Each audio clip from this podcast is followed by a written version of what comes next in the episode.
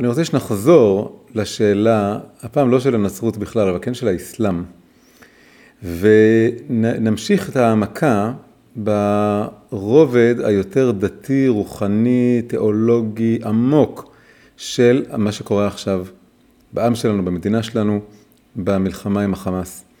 בגלל שאם אנחנו רק מדברים, חושבים על מה שקורה במונחים הרגילים, המונחים של החדשות, שיש פה עמים וארגון טרור ומדינה וצבא והכל נשאר בשפה הרגילה הארצית הזאת, השפה של הפוליטיקה, השפה של החדשות, אנחנו לא מבינים את זרמי העומק של מה באמת באמת קורה כאן.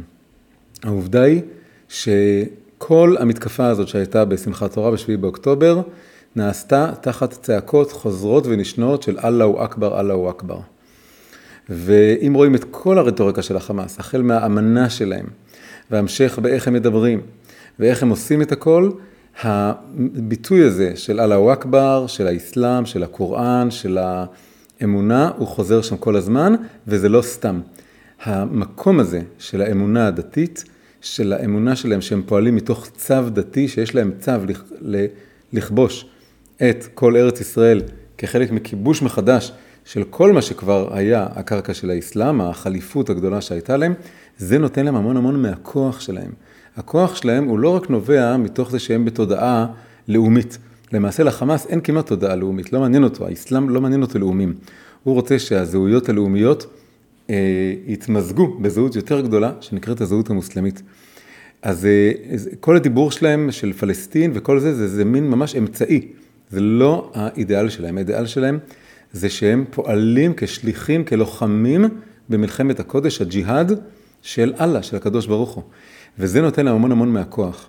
למעשה, אם אנחנו ישרים עם עצמנו, אחת הסיבות שהחמאס קיבל כל כך הרבה כוח, והצליח לעשות לנו את הדבר הזה, הצליח להוביל אותנו למצב שאנחנו כל כך שאננים, זכוכים, בטוחים בעצמנו, בטוחים שהוא מורתע, זה שאנחנו נחלשנו באמונה שלנו.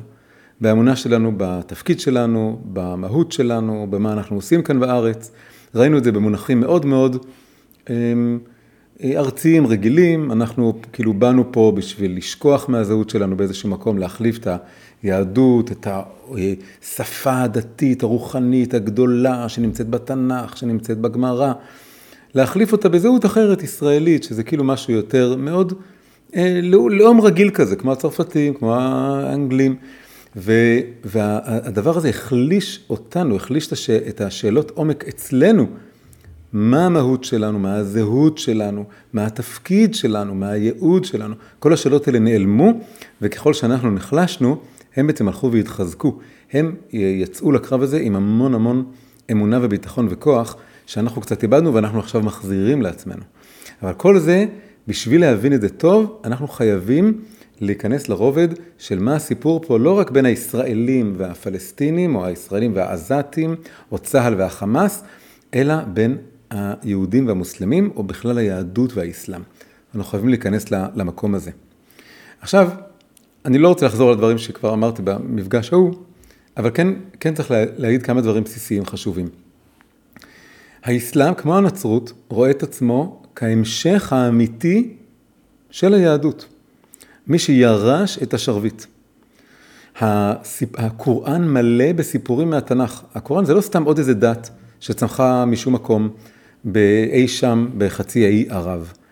היא דת שצמחה מתוך זה שמוחמד פגש יהודים ונוצרים, התפעל מאוד מהאמונה המקראית, התנ"כית, היהודית, של אלוקים אחד, שאין לו פנים ואין לו צורה ו... והוא מעל כל האלילים, הוא היה מוקף בעובדי אלילים, הוא הבין פתאום שהעובדי האלילים האלה אין להם לא אמת ולא מוסר ולא צדק ולא כלום. בגלל שכל אחד עובד את האליל שנוח לו ומתאים לו, ואין שום חוק וסדר בעצם. כל אחד דואג רק לאינטרסים שלו, או של החמולה שלו, והוא לא אהב את זה. זו הנקודה הטובה האמיתית באסלאם, שחייבים להבין שהיא קיימת. מוחמד, וזה גם נאמר במקורות שלנו, הרמב"ם שואל, למה הקדוש ברוך הוא נתן לשתי הדתות האלה, הנצרות והאסלאם, להתקיים ולהגיע לממדים שהם הגיעו? כי יש להם תפקיד, התפקיד שלהם הוא להפיץ את הרעיונות של המונותאיזם, של האמונה שיש אלוקים אחד מעל כל האלילים, שזה בעצם אמת אחת, צדק, משהו שהוא מעל המוסר האנושי היחסי, זה דבר מאוד חשוב שמקדם את העולם, מקדם את האנושות, מוציא אותה מהשקר האלילי בעצם, וה, והנצרות והאסלאם, למרות שהנצרות זה סיפור שונה, יותר מעורבבת עם אלילות בגלל האמונה בישו, אבל עדיין, אף על פי כן, גם בנצרות יש אה, כמה רעיונות בסיסיים של, אה, שיש בורא אחד לעולם, ושהוא רוצים שכל העולם ייגאל לפיו, ודברים כאלה. שתי הדתות האלה הלכו והביאו את הרעיון הזה לעולם, ומוחמד עמד מול מלא עובדי אלילים, ואמר, בואנה, ליהודים ולנוצרים יש משהו יותר גדול ויותר אמיתי ממה שיש לכל עובדי האלילים האלה. ואז הוא מינה את עצמו, או, או, או חווה, או האמין, או אמר, שהתגלה אליו המלאך גבריאל, מאיפה הוא שמע עליו? המלאך גבריאל, הוא נמצא אצל היהודים והנוצרים. שהמלאך גבריאל, ג'יבריל, התגלה אליו ובעצם מינה אותו להיות עוד נביא בשושלת הנביאים שמתחילה באדם הראשון, ממשיכה עם נוח, ממשיכה עם אברהם אבינו, ממשיכה עם משה, כל השמות האלה מוזכרים בקוראן, כל הסיפורים האלה. ו, וגם ישו, שכבר, הנצרות כבר הייתה אז, והוא עכשיו חותם הנביאים, הנביא האחרון באותה שושלת. הוא ממשיך את היהדות. רק מה? הוא אמר, אני היורש האמיתי. הוא בא ואמר בעצם שמי שאמור להמשיך את אברהם, אבינו, זה לא הבן שלו יצחק, למרות שגם יצחק וגם יעקב וגם בני יעקב, בני ישראל ו, ומשה רבנו מוזכרים בקוראן עם כל הסיפור שלהם, יציאת מצרים, אבל אה, אף על פי כן זה לא היורש האמיתי, היורש האמיתי הוא ישמעאל. עד כדי כך שבאסלאם המסורת שלהם זה שלא הייתה עקדת יצחק, אלא הייתה עקדת ישמעאל. הקדוש ברוך הוא אמר לאברהם לעקוד את ישמעאל, ואז בסוף אמר לו לא לעשות את זה, והם פשוט לקחו את הסיפור והפכו אותו. אז הם לקחו סיפורים מהתנ"ך, אבל עיקמו את זה ובעצם הפכו את זה, סובבו את זה ככה, שהם, הישמעאלים, יורשי, הצאצאים של ישמעאל, אה, הם הממשיכים האמיתיים. פה כמובן זה ללכת ראש בראש נגדנו. עכשיו פה צריך להבין עוד דבר חשוב, וזה שלכאורה שה... אה, אפשר להפריך את זה נורא בקלות. התנ"ך היה קיים אה, משהו כמו כבר אלף שנה, כאשר האסלאם הגיע לעולם. זו תקופה מאוד ארוכה שהתנ"ך יהיה כתוב בהמון עותקים, ולומדים אותו וקוראים אותו, ויש המון פרשנויות עליו. זה כבר, אנחנו מדברים על תקופה שכבר כל חז"ל קיימים, כל הפרשנות של חז"ל על התנ"ך. תקופה מאוד ארוכה, שאנשים, של אלף שנה, שאנשים לומדים את התנ"ך מלמדים את התנ"ך. אז מאוד ברור מה בא קודם, איזה סיפור בא קודם, הסיפור התנ"כי, שמוביל מאברהם ליצחק, לא לישמעאל וליעקב. עם כל הסיפור הזה, נורא ברור שהאסלאם בא ופשוט מעקם את זה, מסובב את זה. אבל זה לא אכפת למוסלמים. הם אומרים, מה הם אומרים על זה? לא, היהודים זייפו את התנ"ך.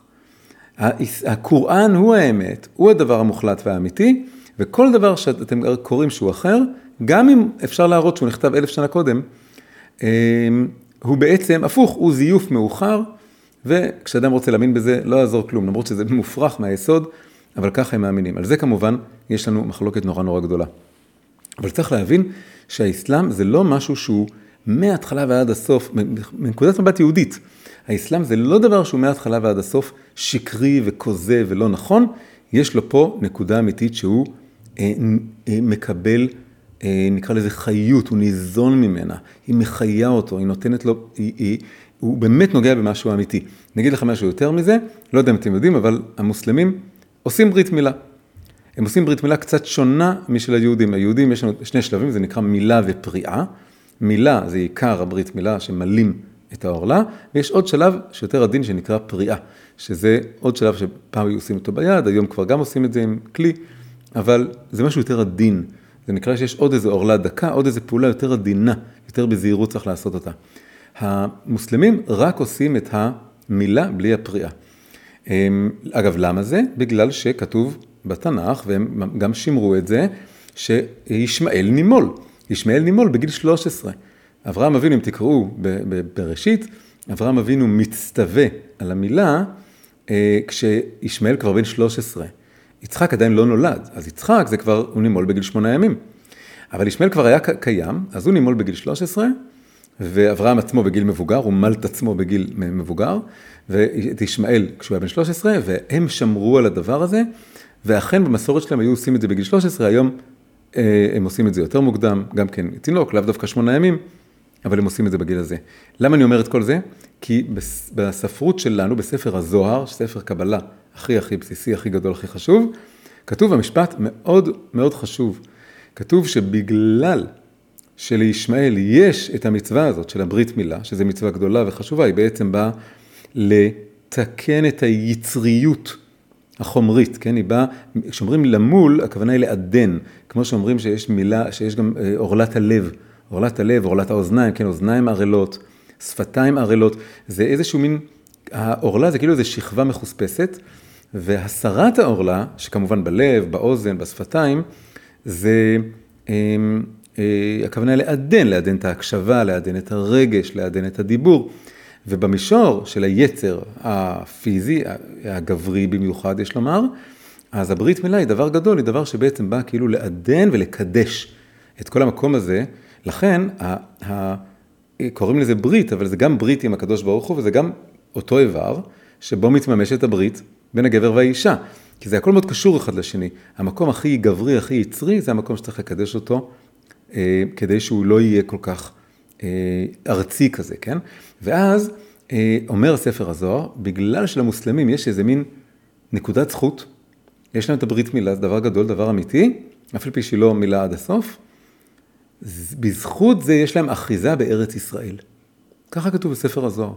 הסיבה שיש מוסלמים בארץ ישראל, שהקדוש ברוך הוא נתן להם לכבוש את זה, שהם שולטים, שהם מרגישים שזה שייך להם, שיש להם איזה מין טענה על המקום הזה, בעומק היא בגלל שיש להם, אה, אה, הם אוחזים באיזה מצווה מאוד גדולה. מה זה אומר לגבינו? זה אומר שאנחנו צריכים להיות עוד יותר מתוקנים מהם בכל התחומים האלה. אנחנו צריכים להיות מאוד קדושים, מאוד מתוקנים, מאוד נאמנים לברית הזוגית, אפרופו זה שהם מתחתנים ורוצים להתחתן, ולא לבגוד, ולא להתבלבל, ולא להתפזר, ולא להחליף מערכות יחסים זוגיות. צריך להיות מאוד מאוד מתוקנים בדבר הזה, כאילו אפילו יותר מהם. עכשיו אפשר להגיד אפילו יותר מזה, זה שהם עושים את המילה ולא את הפריאה, זה בעצם אומר שנכון, יש להם איזה משהו כזה של התגברות של כניעה, אסלאם זה מלשון כניעה, הם נכנעים למשהו גבוה מהם, אבל זה נשאר מאוד יחסית שטחי וחיצוני, אין להם את הפריאה, את הבירור, העידון היותר דק, הם לא באמת יורדים לברר לעומק מה אני עושה עם יצר, עם כוח. הם אומרים להכניע, ואז זה בא לידי ביטוי לא רק בזה שהם מכניעים את עצמם, משתחווים חמש פעמים ביום בתפילות, הם מאוד גם רוצים להכניע אחרים בכוח. את זה אנחנו רוצים לתקן. ופה אני מגיע בעצם לנושא העיקרי שאני רוצה לדבר עליו כאן. אמ, אנחנו נמצאים כאן בארץ ישראל, באיזשהו מקום בין מזרח למערב, בין העולם המערבי, שהשורשים הדתיים שלו זה הנצרות, היום הוא יותר, פחות נוצרי בצורה גלויה, הוא יותר מערבי, אה, דמוקרטי, ליברלי, כל מה שהמערב מייצג. אז זה מצד אחד שלנו, ומהצד השני יש את כל העולם המוסלמי. וכמו שאמרתי, מי שהיה לפני שבועיים, שתי הדתות האלה צמחו מאיתנו. האסלאם, כמו שהרגע אמרתי, ועוד קודם לכן הנצרות, היא גם כן צמחה, ישו היה יהודי, וזה היה בעצם מין כת של היהדות שהלכה והתפשטה וגדלה והגיעה לממדים שהגיעה מחוץ ליהדות. אנחנו בין שתי התרבויות האלה במובנים מאוד מאוד גדולים. ואחת אה, ההתמודדויות הכי גדולות שלנו, זה השאלה איך נכון להילחם.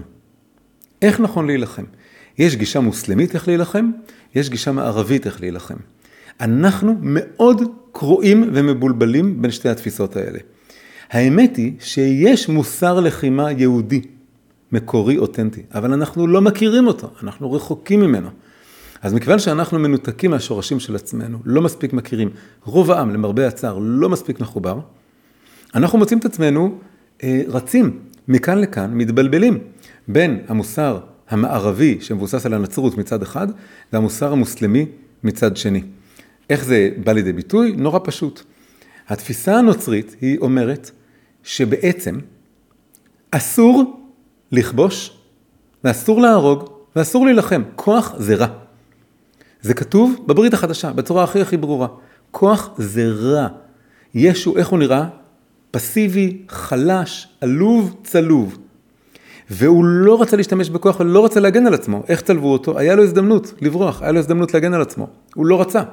הוא היה אה, הוא לא האמין בלהתנגד בכוח לשום דבר. עכשיו כמובן, המערב נלחם, כבש, בנה את האימפריה הכי גדולה בעולם, האימפריה הבריטית, ועוד כמה אימפריות קטנות יותר. כבש את כל העולם, ידע להילחם, יצאו למסעות הצלב, היה את האינקוויזיציה.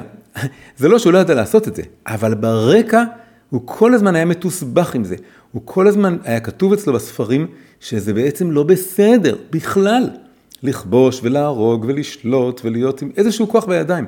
בגלל שהסיפור הנוצרי בעומק שלו הוא נורא נורא פציפיסטי, קיצוני אפילו. והוא נגד לחימה ונגד כוח. עכשיו בסוף זה בא לידי ביטוי בזה שהמערב פיתח תסביך אשמה נורא גדול לגבי הכיבושים של עצמו. ולאורך המאה ה-20 אנחנו קיבלנו עצמאות ב-48, אבל לא רק אנחנו. הודו שנה לפנינו, עוד מדינות אחרינו ולפנינו. האימפריה הבריטית פירקה את עצמה, והמערב עד היום עסוק בלהכות על חטא. על איזה חטא? החטא של הקולוניאליזם, של האימפריאליזם, של העבדות, למרות שהוא לא היה החוטא הכי גדול בהיסטוריה. אה, אה, סין אכזרית מאוד, מוציאה להורג בהמונים, שולטת בדיקטטורה עד היום. העבדות שהאמריקאים מספרים שזה כאילו החטא הקדמון שלהם, מי מכר את העבדים האלה? כן, המוכר הוא גם חלק מסחר העבדות. כמובן, אפריקאים אחרים. הם מכרו את השבטים שליד שהם ניצחו אותם, הם מכרו את בני משפחתם שלהם. מי היו הסוחרים בין לבין? המון מזה היו המוסלמים והערבים. המערב הוא בעצם התרבות היחידה שיצאה לבטל את העבדות. אף על פי כן, זה לא מעניין. המערב, יש לו איזה תסביך אשמה עמוק, שהוא מכה על חטא, כאילו הוא היה הכי גרוע בהיסטוריה. ו, וזה בגלל שבעומק יושב לו סיפור שכוח זה רע, שליטה זה רע, לוחמה זה רע. אז הוא עכשיו הקים, החליט שהוא מקים אה, דבר שהוא עם מינימום כוח, מדינה דמוקרטית ליברלית, עם זכויות הפרט, ועל זה הוא מנסה לחיות. ועכשיו הוא גם, חלק מהמערב מאוד מאשים אותנו, לפי אותו מוסר שהוא עכשיו כאילו מנסה להכיל על עצמו, מה אתם ככה נלחמים, מה אתם ככה כובשים. זה הסיבה שבין כל ההפגנות הגדולות האלה זה לא רק ערבים ומוסלמים, זה גם הרבה מערביים צעירים שמצטרפים אליהם.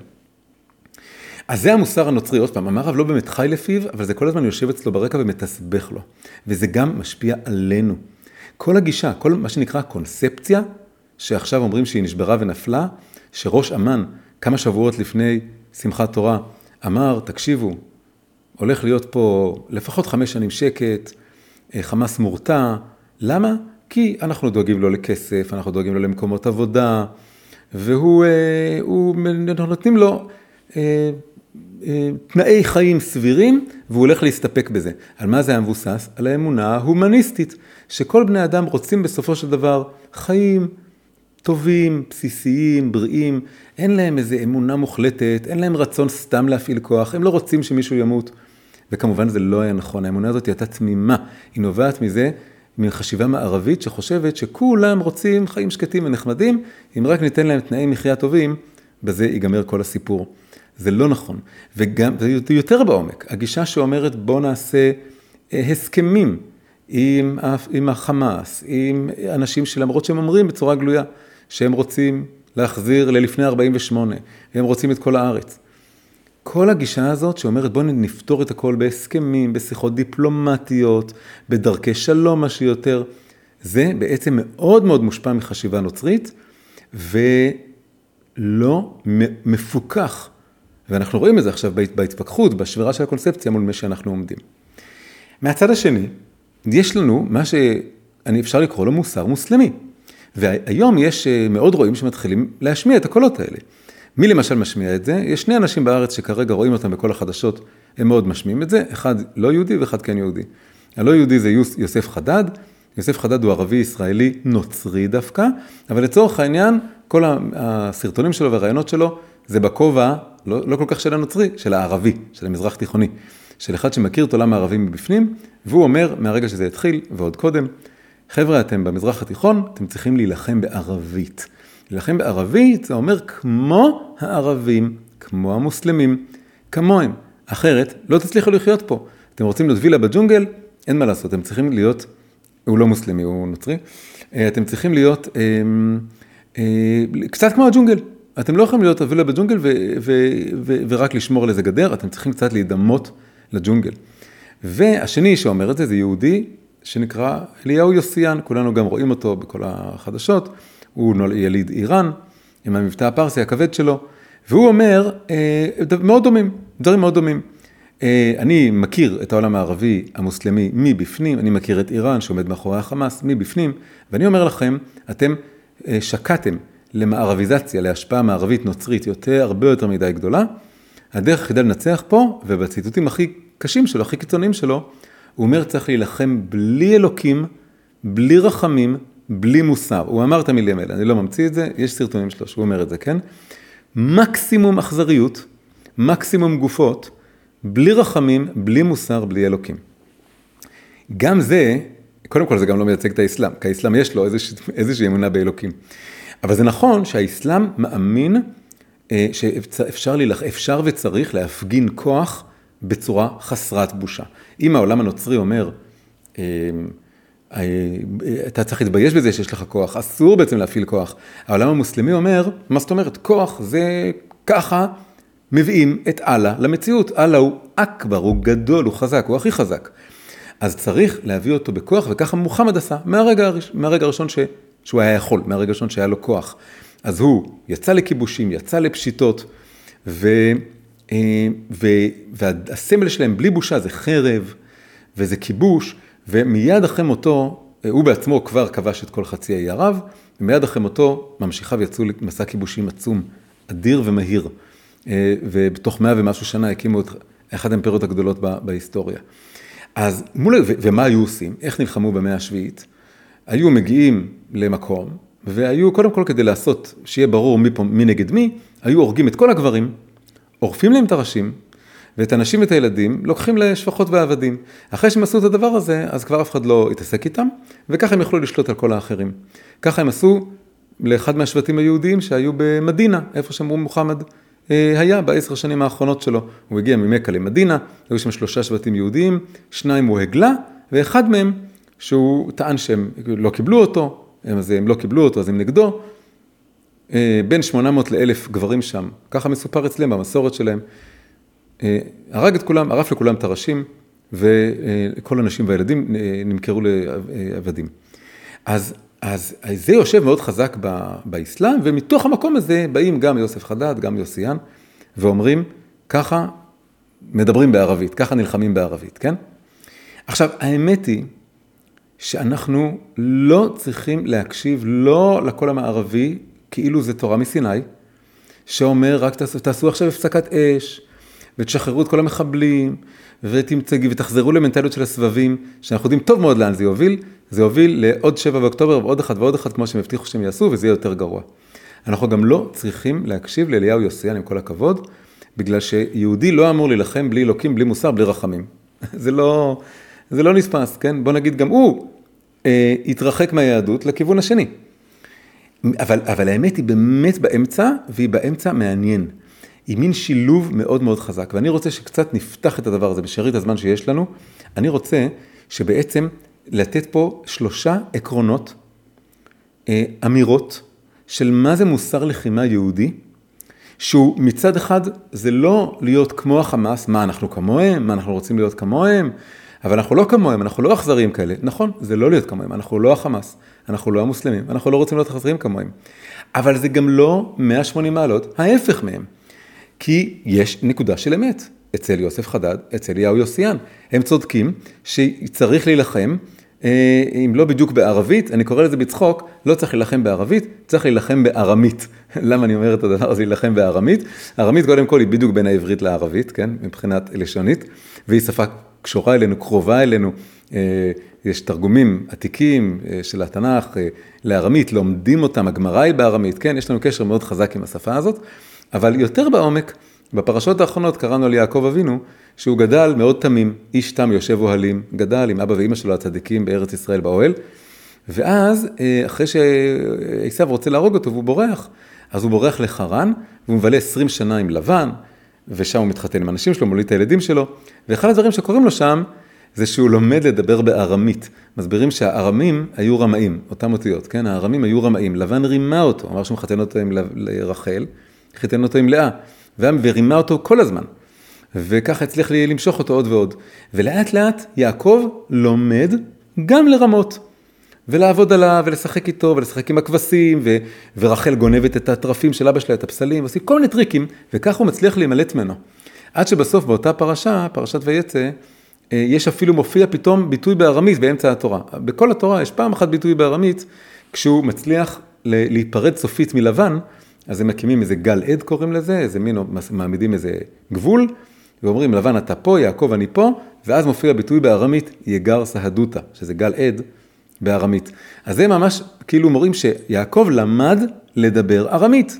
לדבר, להתעסק עם לבן, כמו שמתעסקים לבן, קצת לרמות, קצת להתחכם, לא להיות הכל כזה תמים וישר, אבל זה לא ערבית, הוא לא הולך והורג ושוחט, אבל הוא מדבר בארמית. אז כזה אני קורא לזה בצחוק, אנחנו לא צריכים להילחם בערבית, לדבר ערבית, אבל כן, אבל, אבל גם לא בדיוק להיות כאלה תמימים, שא תמים ורך, אנחנו צריכים לדבר בארמית, להילחם בארמית, ועכשיו אני רוצה להסביר מה זה, איך זה נראה. אמ, עוד סיפור קטן לפני זה, אה, וואי, חבל שהייתי רוצה יותר זמן, אבל אה, יש כמה דברים יפים, אבל יש לנו, כשאנחנו מתמודדים עם דבר כמו עזה, אנחנו צריכים לראות איפה יש לנו השראה מהמקורות שלנו למלחמה כזאת. אחד ממקורות ההשראה זה הסיפור של שמשון. שמשון, הגיבור, הוא בדיוק אגב דמות שהוא מצד אחד יהודי, אחד מהשופטים, מצד שני לא בדיוק היהודי הקלאסי הטיפוסי, לא אחד כזה שהוא אה, ככה עדין, הוא מחוספס, הוא גם לא, לא, לא בדיוק לגמרי מתוקן, הוא כל הזמן נמשך לנשים לא יהודיות, והוא יצרי, אבל בכל זאת הוא אחד השופטים, הוא אחד הגיבורים שלנו באיזשהו אופן, שמשון הגיבור. שמשון, חוץ מזה שכל הסיפור שלו נגמר בעזה, העזתים, אה, הפלישתים, עזה זה עיר פלישתית, כן? אחת מחמש הערים הפלישתיות שהיו בתנ"ך, היו חמש ערים פלישתיות, ארבע מתוכן בשליטתנו, שזה אשדוד, אשקלון, אה, עקרון, קריית עקרון היום, וגת, שזה היום קריית גת, והעיר החמישית זה עזה, היחידה שלא בשליטתנו, הקשה שבכולם, העזה שבכולם, וגם אצל שמשון, עיקר ההתמודדות שלו זה עם עזה, בסוף הפלישתים מעזה הם אלה שתופסים אותו, חותכים לו את השערות, מוצאים לו את העיניים, וקושרים אותו, ואז הוא מפיל על כולם את הבניין, תמות נפשי עם פלישתים. ועוד אה, אה, לפני זה יש לו חיכוך עם עזה, יש מקום שהוא מגיע לעזה, והוא גם כן רב איתם, ואז אמ, מה הוא עושה? הוא הולך בלילה, הוא עוקר את השערים של עזה, שם אותם על הכתפיים שלו, זה חלק מהכוח שלו, ומעלה אותם להר חברון. עכשיו, איך מסבירים את הדבר הזה בצורה עמוקה ופנימית יותר רוחנית, כן? יש בפירושים מה שנקרא של החסידות.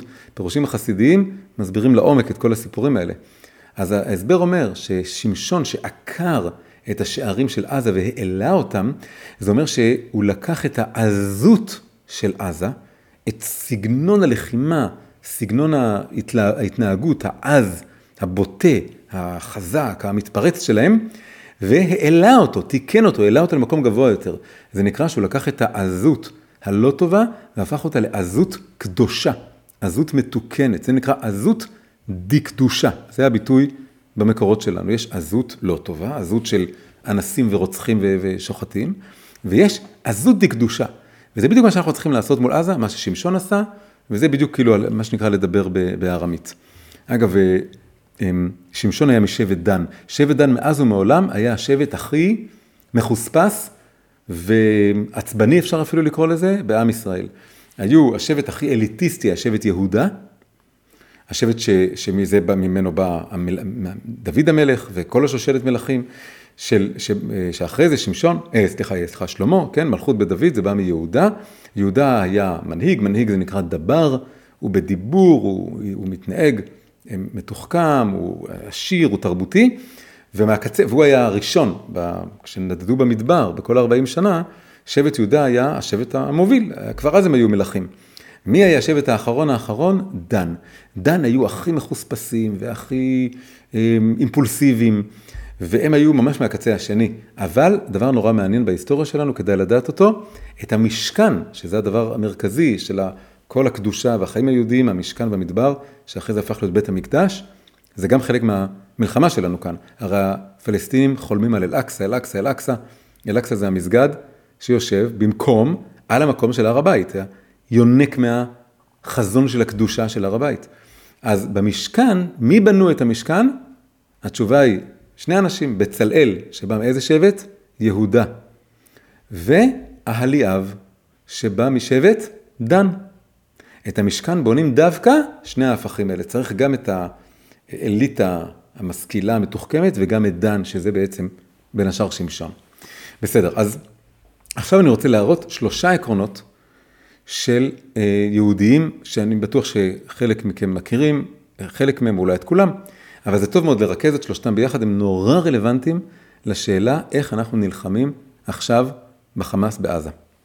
אז המשפט הראשון הוא כזה דבר, יש משפט יהודי במקורות, בגמרא, שאומר ככה, כל המרחם על אכזרים, סופו שיתאכזר לרחמנים. אז כבר חלק אומרים את זה בשפתיים, אני, וכמובן זה ידוע, זה משפט ידוע, אבל צריך להתבונן בו, להבין אותו, מה הוא אומר בדיוק. כל המרחם על אכזרים, סופו שיתאכזר לרחמנים. קודם כל, יש פה ההבנה שיש אכזרים בעולם. לא כולם אה, טובי לב בבסיס שלהם. אולי בבסיס של הבסיס, בשורש הכי עמוק שלהם, אם היו מחנכים אותם כמו שצריך. אבל זה משהו מאוד מאוד רוחני. פה במציאות יש אנשים מכל מיני סיבות, בגלל התרבות, בגלל התפיסה שגידלו אותה, בגלל כל מיני דברים. אבל זה לא משנה כבר. האופן שבו הם נוצרו והתעצבו, זה שהם אכזרים, וזה מציאות, זה עובדה. ואם אתה תרחם עליהם, אז אתה פוגע בכולם. אתה פוגע בקורבנות העתידיים שלהם, אתה תשחרר אותם, ואז הם יפגעו בעוד אנשים. ואתה פוגע בעצמך, כי הם יכולים גם מיד להרוג אותך. ובאיזשהו מקום אתה גם פוגע בהם, בגלל שאתה מתיר להם לחזור אל האכזריות שלהם, כי הם לא הצליחו להבין את הרחמנות הזאת. משפט קשור ודומה למשפט הזה, אומר שאסור לרחם על מי שאין בו דעה. כן? זה גם כן, זה שני משפטים במקורות שלנו שמדברים מתי לא נכון לרחם. אין לרחם על מי שאין בו דעה. אם אתה, אם יש אחד שהוא כולו תפוס ברוע, בשיגעון, ב, ב, ב, הוא מכור למשהו, נגיד אפילו מכור לסמים. ואם אתה אומר, טוב, אז הפעם אני אתן לך כסף, אני אתן לך עוד מנה, אתה כאילו מרחם עליו. אני אתן לך כסף, אבל אל, אל תקנה עם זה סמים. אבל אין לו דעה, אין לו בחירה חופשית, הוא מכור. אז לא עשיתי שום דבר טוב. כל מה שהוא יעשה בכסף זה, הוא יבטיח לי דבר אחד, הוא מיד ילך ויקנה את המנה הבאה שלו. ואותו דבר אדם שהוא כרגע מכור לאכזריות שלו. הוא מכור, רק בזה הוא עסוק. אז אם אני מרחם עליו, אני פוגע בכולם.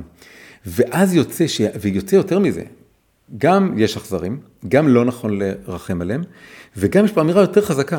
אם אני מתחיל לרחם עליהם, אני מטשטש את ההבדל בין אכזרים לרחמנים, ואני בסוף יכול להידרדר למצב שאני יכול לפגוע ברחמנים, כי כבר טשטשתי את כל ההבדלים. וזה דבר שאסור להגיע אליו. עכשיו שימו לב, האם זה מה שאמר יוסיאן, אפס רחמים, מקסימום אכזריות, בלי מוסר? לא. בגלל שקודם כל המילה רחמים מופיעה כאן.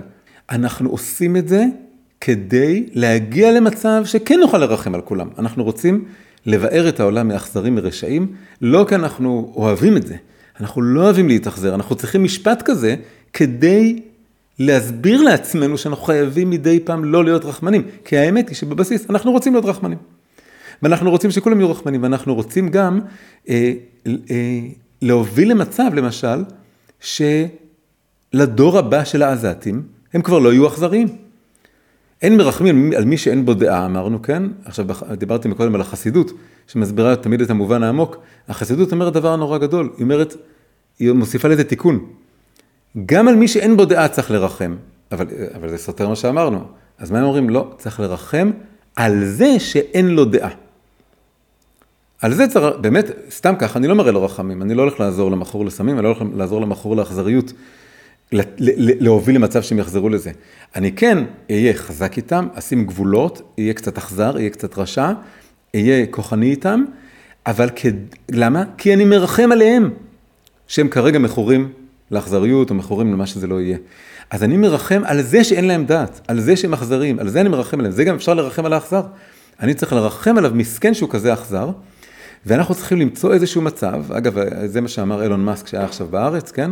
הוא אמר, צריך להרוג את כל המחבלים, כל מי שרוצה להרוג אזרחים צריך להרוג אותו, ואז לדאוג לחינוך של הדור הבא. והוא צודק. זה אחריות לא רק שלנו, אבל גם שלנו, לדאוג לעזתים שיישארו, שצריך לראות איך כמו שמי שגדל ב-18 שנה האחרונות גדל על החינוך של החמאס, ולא שלפני זה זה היה הרבה יותר טוב, גם ברשות החינוך הוא לא, הוא לא, הוא לא טוב, ויש שם גם דברים גרועים שאנחנו צריכים להיות מודעים אליהם, אבל אנחנו צריכים להפוך את זה לגמרי, שיהיה חינוך אחר. לרחם על זה שאין להם דעת, שאין להם אה, רחמנות, ולהצליח לגדל דור ש, שמצליח להתחבר לזה, כמו שעשו, אגב, עם יפן ועם גרמניה.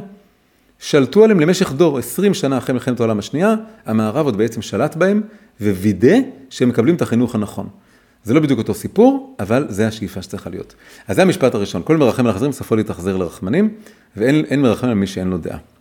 עכשיו, המשפט הבא, העיקרון הבא, הוא גם כן מפורסם מאוד, עניי עמך קודמים לעניי עם אחר, עניי עירך קודמים לעניי עיר אחרת. יש הם, מעגלים של אחריות, מעגלים של מחויבות. אנחנו לא יכולים להיות גם הצד הישראלי בסכסוך וגם חיילי האו"ם. אנחנו לא אמורים להיות חיילי או"ם. אנחנו בפנים, יש לנו סדר עדיפויות של למי אנחנו אחראים. אני אתרגם את זה לעיקרון מאוד מאוד מעשי, שהוא תמיד מבלבל את כולם. מה קודם למה? האם חיילי, אה, סליחה, האם חיי אזרחי האויב או חיי החיילים שלנו? זה שחיי האזרחים שלנו קודמים, שומרים עליהם, זה ברור. זה שהחיילים של האויב, אין, אין היסוס להרוג אותם, להילחם בהם, זה גם ברור. כל הבלבול מתחיל, הדילמות המוסריות מתחילות, כשזה החיילים שלי מול האזרחים של הצד השני. וההשלכה המעשית הכי פשוטה של זה, האם אני מכניס חיילים שלי לשטח מסוכן, שזה אומר כדי לא להפגיז מלמעלה את האזרחים, למרות שזה אומר שאני מסכן אותם מאוד, כי אני יכולים לראות עליהם מכל מיני מקומות, או שאני קודם כל מפגיז, שזה אומר שימותו גם אזרחים, ואז מכניס את החיילים שלי עם פחות סיכון שלהם. זה בדיוק הדילמה. הגישה היותר מערבית, או היותר של מה שנקרא של השמאל, היה את זה גם, זה עלה בכל מיני סוגיות מול בג"ץ, היה המלחמות בכלל, זה בין חיילים וחיילים, ואזרחים לא צריכים להיות מעורבים, בלי הבחנה בין הצד. ובבית המשפט העליון, זה אגב היה אחת הרקעים, שלא מספיק יודעים את זה, אבל אחת הרקעים לרפורמה המשפטית שרצו להעביר, ושהמון אנשים התנגדו לרפורמה ויצאו נגדה, אה, אה, כל אחד סיפר את הסיפור אחרת, אבל אחת הסיבות מצד מי שעשו, רצו לעשות את הרפורמה, הייתה שבג"ץ באופן קבוע אה, עשה חוקים או ביטל חוקים שמסכנים חיילים שלנו כדי להגן על אזרחים של הצד השני. למשל, היה דבר שקראו לו נוהל שכן, נוהל שכן זה שצה"ל במקומות שם בערים פלסטיניות, ידע שיש דלתות ממולכדות. הוא ידע שאם אתה פותח דלת, היא יכולה להתפוצץ עליך. אז הנוהל שכן היה שלוקחים את השכן של הדלת הזאת, שהוא כאילו מי שגר ליד, לוחם, אזרח, לא יודע, פלסטיני שגר ליד, אומרים לו, אתה פותח את הדלת, ואז אם זה מתפוצץ, זה מתפוצץ עליו, והוא ימות ולא החייל שלנו ימות. וכמובן ברגע שהערבים ידעו את זה, ואפשר גם להגיד, להגיד להם מראש שעושים את זה, כמו הקש בגג, כמו הפליירים שמפילים להם במסוקים, אז הם, הם, ברגע שהם יודעים את זה, אז הם ידעו שאם הם ממלכדים, אז דמו של מי שפותח את זה בראשם. ואז הם צריכים להחליט אם הם ממלכדים או לא.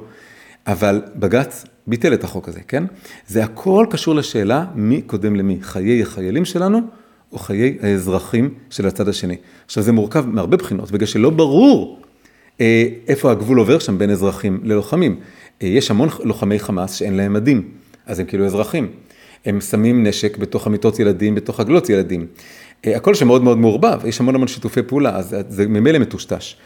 אבל הגישה של עניי עירך, המילה פה היא עניים כי זה מדבר על צדקה, אבל העיקרון שיש מעגלים אומר, בצורה ברורה מאוד במוסר הלחימה היהודי, חיי חיילינו קודמים לחיי אזרחי האויב. אני לא, יש גבול לכמה אני יכול להבחין בין חייל לאזרח בצד השני. זה לא שאני לא מנסה לצמצם מוות של אזרחים בצד שלהם, אני מנסה. הקש בגג זה דבר אפשרי, הפליירים, להגיד מראש, וככה גם לפי היהדות, צריך להגיד, צריך לתת הזדמנות לברוח. כמו שפתחו, רצו לפתוח מעבר למצרים, אה, היינו צריכים להפעיל לחץ גדול על מצרים, על הדבר הזה, ולא עשו את זה למרבה הצער, אבל זה עיקרון מאוד יהודי, אתה נותן אפשרות לאנשים להימלט לפני שהקרב מתחיל. אבל ברגע שהוא מתחיל, אתה לא נכנס להבחנה אה, בין אזרח לחייל של הצד השני, אם זה אומר לסכן את החיילים שלך. אם אתה יכול להיכנס להבחנה, להזהיר אנשים לברוח, מצוין. אבל אם אתה מתחיל לחשוב פעמיים, אה, ולסכן חיילים של עצמך בשביל לצמצם מוות של אזרחים בצד השני, זה לא נכון, ולפי המוסר היהודי זה לא מוסרי. למה? בגלל שקודם יש את המעגל של הנאמנות שלנו לעצמנו, לעם שלנו, ללוחמים שלנו, הם צריכים לדעת שיש להם גב 100% מאחוריהם. אחרי זה מגיע התור של, הסדר הוא בעצם, קודם כל אני שומר על האזרחים שלי, אחרי זה על החיילים שלי, זה מקום שני כי הם נכנסים לשדה הקרב, זה כבר זה סיכון. אחרי זה אני דואג לאזרחים שלהם, ואחרי זה, הכי בסוף, אני, אכפת לי מהלוחמים שלהם, כן? כלומר, בעצם אני לא, זה, זה, זה, אין בעיה להרוג אותם. זה הסולם צריך להיות, כן? אז שתי המדרגות כאן באמצע, עוד פעם, זה האזרחים שלנו, חיילים שלנו, אזרחים שלהם, חיילים שלהם. זה סדר העדיפויות שלי. ולא לערבב את שתי המדרגות האמצעיות. אז זה נקודה שנייה נורא נורא חשובה. זה כאילו, מי שמאוד מושפע מהמערב, אומר, אבל האזרחים, אבל האזרחים, זה לא אשמתם, מה הם רצו, החמאס שולט בהם. אני יודע, אני מצטער על זה, אני לא הייתי רוצה שימות כל האזרחים האלה.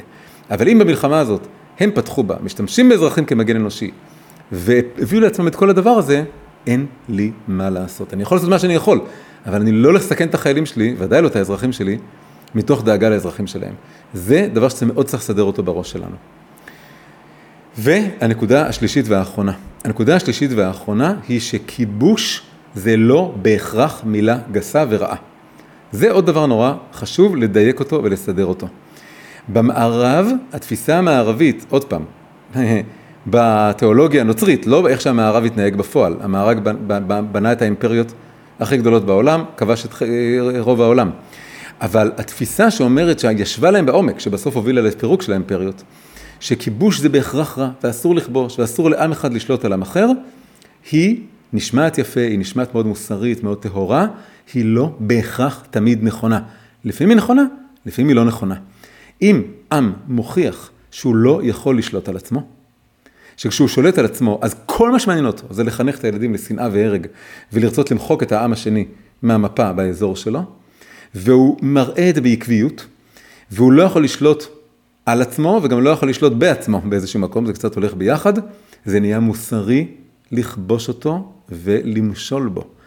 רק צריך לעשות את זה בצורה חכמה, בצורה טובה. זה לא רק אה, למשול ואז, אה, לא יודע מה, לחשוב כבוד שיהיה בסדר. וזה לא מין אה, מה, ש, מה שהיה כל הזמן שכובשים, אבל לא מספחים, ו, והכל נשאר באיזה מין, קוראים לזה לא לבלוע ולא להקיא. צריך להיות החלטי, וצריך להחליט מה עושים, אם זה אומר לכבוש ולתת לכולם תושבות, אבל לא אזרחות, שיהיה להם זכויות, אבל לא זכות הצבעה, כדי, שלא, כדי שזה יישאר מדינה יהודית, צריך לחשוב על הנוסחה. אבל זה לא, אה, בתפיסה היהודית, זה לא בהכרח, בהגדרה, בלתי מוסרי לכבוש. צריך לזכור עוד דבר, האסלאם רוצה לכבוש את כל העולם. הוא רוצה שכל העולם יהיה מדינה מוסלמית אחת ענקית. הנצרות גם רוצה שהדת שלה תגיע לכל העולם, אבל אין לה הגדרה בכתבים שלה שהעניין זה לכבוש את כל העולם. הם רוצים שכולם יהיו נוצרים, בסדר, אז הם יהיו מיסיונרים. אבל האסלאם זה לא ככה, האסלאם רוצה לכבוש את כל העולם. קודם כל לשחזר את החליפות שהייתה לו, ואז להמשיך הלאה. אצלם העולם מתחלק לשניים, יש דר על אסלאם, דר מלשון לדור, זה הבית של האסלאם, זה מה שהאסלאם כבר כבש פעם, אפילו אם הוא כבש רק ליום. ברגע שהוא כבש אזור, הוא נקרא דר על אסלאם, הוא חייב לשחזר את זה. והשאר, איך הוא נקרא השאר? איך נקרא כל העולם מחוץ לחליפות? כל המקומות שהם עדיין לא כבשו אף פעם, זה נקרא דר אל חרב, אה, בית החרב. למה חרב? כי אנחנו צריכים לבוא לשם עם חרב. זה, הוא צריך לכבוש את זה. זה דינו של כל שאר העולם הלא מוסלמי, הוא שיום אחד נבוא עם החרב שלנו לשם. זה מאוד מאוד בסיסי באסלאם. היהדות לא רוצה לכבוש את כל העולם, אבל כן יש מצווה אצלנו לכבוש את ארץ ישראל. זה מצווה בסיסית. וכשמשווים את זה לאסלאם, הנצרות בעומק שלה לא רוצה שום מדינה, זה שהיא הפכה להיות הדת של האימפריה הרומית זה נגד התפיסה של עצמה. והיא חזרה להיות באמת אה, משהו פרטי כזה, שהמדינות הן מדינות והדת זה כנסייה זה כנסייה. והאסלאם רוצה לכבוש את כל העולם, אנחנו רוצים לכבוש ארץ. זה אנחנו רוצים, זה בסיס העבודה שלנו, זה בסיס ההשפעה שלנו, אנחנו רוצים לבנות ארץ, ומהארץ הזאת אנחנו רוצים להשפיע את התורה שלנו, את הבשורה שלנו, בצורה רוחנית, בדרכי שלום, בדרכי נועם לכל העולם. אבל את הבסיס הזה אנחנו צריכים. ובוודאי ובוודאי אם נמצא בו עם שהיא לא מראה שהוא יכול לשלוט על עצמו. אז זה נהיה לא בלתי מוסרי לכבוש אותו ולשלוט בו. זה בעצם הנקודה השלישית, ו, ושימו לב שבשלוש הנקודות האלה, הם קצת מזכירות את האסלאם. אני אמרתי שיש מקום לאכזריות על מישהו אכזרי. לא בגלל שאני מחפש את זה, אלא בגלל שאני רואה שרחמים זה לא דבר טוב. אז אני מתאכזר אליו במרכאות, כלומר אני אלחם איתו בכל הכוח, כי אני רחמן, ואני מרחם על כל הקורבנות העתידיים, ואני רואה לנגד עיניי את השבעה באוקטובר הבא, חס ושלום שיהיה. אבל אני רואה את האפשרות הזאת, ומתוך רחמים על האנשים האלה, אני מפעיל אכזריות כאן. והדבר השני, זה שאני, אה, עניי עירך, הצד שלנו קודמים, זה אומר חיילים שלנו קודמים לאזרחים שלהם, וזה עוד פעם נראה קצת מוסלמי, כי אני כאילו כביכול לא מרחם על האזרחים של הצד השני. עוד פעם, לא מדויק, אני כן, אבל זה מקום שלישי בסדר העדיפויות שלי, אחרי האזרחים שלי והחיילים שלי, במקום להיות מקום שני. והדבר האחרון, שכיבוש זה לא בהכרח רע, אפשר לכבוש, רק עוד פעם, אנחנו לא רוצים לכבוש כמו המוסלמים את כל העולם, ובכל מחיר אנחנו רוצים לכבוש את מה ששייך לנו וקשור אלינו, כדי שמכאן נוכל להפיץ רק טוב ואור לעולם. אז בכל הדברים האלה זה קצת דומה לאסלאם, אבל זה גם מאוד מאוד שונה מהאסלאם. וזה דברים שכל יהודי צריך לדעת אותם. מה שאמרתי כאן, אפשר לפתח את זה גם עוד, אבל אה, זה דברים מאוד חשובים. אז שאנחנו באמת נזכה למה שנקרא להעלות את הניצוצות של הקדושה והאמת מתוך האסלאם. ככל שאנחנו נתחזק, כמו שבגלל שאנחנו נחלשנו, הם יתחזקו, ככל שאנחנו נתחזק ונביע את האמיתות של האסלאם בצורה הרבה יותר מאוזנת ומתוקנת, ככה הם יחלשו. נוכל לנצח וזה יהיה טוב לכל העולם. שלום, אני מקווה שנהניתם מהשיעור, אם כן, אנא עשו לייק, עשו מנוי לערוץ ושתפו עם החברים. אם אתם רוצים לקבל עדכונים ממני על שיעורים שאני מוסר, דברי תורה ותכנים אחרים, אתם מוזמנים להצטרף לקבוצת הוואטסאפ שלי דרך הקישור שלמעלה או בתיאור. כל טוב ולהתראות.